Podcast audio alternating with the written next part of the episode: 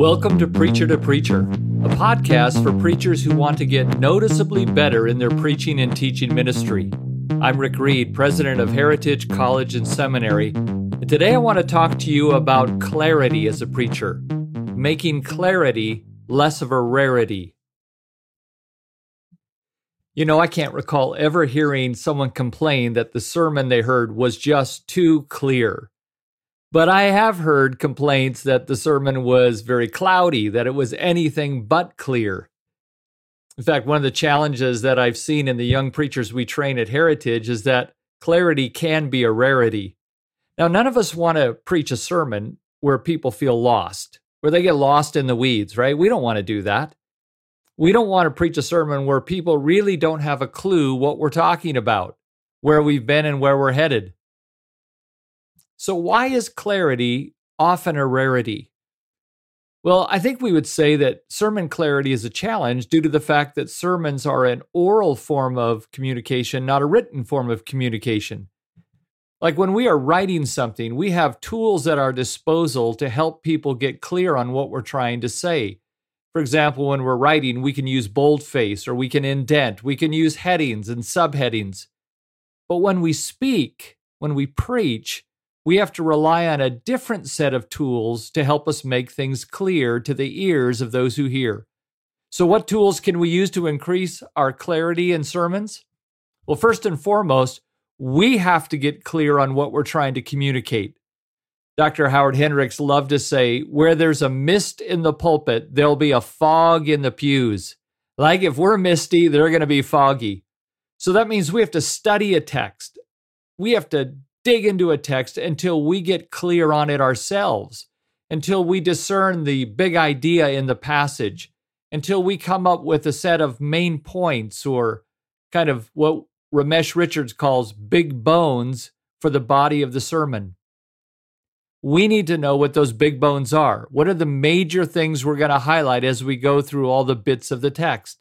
But let's say you've done that. Let's say you've studied, you've worked hard, you sense the main message of the sermon, and you've even structured your sermon, let's say around three big bones, three main points. It's possible to do all that good work, to have it clear on your notes, but still be unclear when you preach. And let me tell you one of the reasons why that often happens. Let's say you're preaching from 2 Corinthians chapter 4 about God's power on display. And your first main point comes out of verse 7. You remember 2 Corinthians 4 7, but we have this treasure in jars of clay so that this all surpassing power may be seen to be of God and not of us. So, your first main point that's based on that verse is this. Let's say your first point is this God's power is displayed in our humanity. We're the jars of clay, right? So, God's power is displayed in our humanity. That's your first point. But here's what often happens as we preach it we're coming along and we uh, get to that place and we say verse 7 and then we say our main point. So this verse is teaching us that god's power is displayed in our, huma- our humanity. There may even be a powerpoint slide that flashes up with those words when we say it but we move on so quickly that people still miss it. We say it once and then we immediately start to explain or to illustrate the truth of what we just said. And it goes by so quickly that people don't have a chance to take it in as a main point. It just sounded like another sentence in the sermon. So here's what we can do instead. Don Sunukjian taught me this back in my seminary days. He said, if you do this, people will get clear on what you're saying. It's very simple. It's not hard to do, but most of us don't do this. Here's what Sunukjian taught us he said, when it comes to your main points, when you have them clearly written out, here's what you do when you preach them you state them, restate them, repeat, and then review. State, restate, repeat, review. Let me unpackage that a bit. State it. That's just where you say the main point as you had it written in your notes. God's power is displayed in our humanity. But then you don't move on. The next thing you do after stating it is you restate it. Restate it means to rephrase it, to paraphrase it. You say the same thing in different words. So it would be like this God's power is displayed in our humanity. In other words, God's greatness is seen in our ordinariness. So you state it, you restate it, paraphrase it, and then you repeat what you originally said. State, restate, repeat. Now, what you do is you go back and you say the original phrase, the original point as you first said it. So it would sound like this. So, what we're seeing in verse 7 is this God's power is displayed in our humanity. In other words, God's greatness, his all surpassing greatness, shows up through our ordinariness. God's power is displayed in our humanity. Now, in all those things that I just said, I really was saying one thing, wasn't I? I said it twice the same way and then I paraphrased it in between. But I wasn't moving on to new content. I was helping them say, hey, don't miss this one. I'm throwing up big signs. I'm saying it again. I'm rephrasing it. Don't miss this one. God's power is displayed in our humanity. You state, restate, and repeat.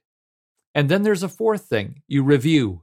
So when you get to your second point, let's say your second point, which comes out of verses 8 and 9, is that God's power is displayed in our hard times. When you get to that one, you, you review what you said in point one. Say, so the second thing we're going to see today, here's right in verses 8 and 9, is this. We've already seen from verse 7 that God's power is displayed in our humanity. Now we're going to see that God's power is displayed in our hard times. God's power is seen when the jar gets cracked. God's power is displayed in our hard times. See, there, what I did was before I said point two, I reviewed point one. State, restate, repeat, review. Now, that sounds a bit formulaic as I'm saying it. You can think, well, doesn't that sound a bit canned? As I said, I can't recall ever hearing someone complain that a sermon was too clear. I have heard them complain that a sermon was too cloudy. People appreciate you as a preacher being clear. So try that this week as you preach and help make clarity less of a rarity. Hey, thanks for listening. If you'd like information about Heritage College and Seminary, visit the school's website at discoverheritage.ca to receive a free ebook on how you can get free from your sermon notes, or for information on my Noticeably Better Preaching course, visit our website at rickandlindareed.com.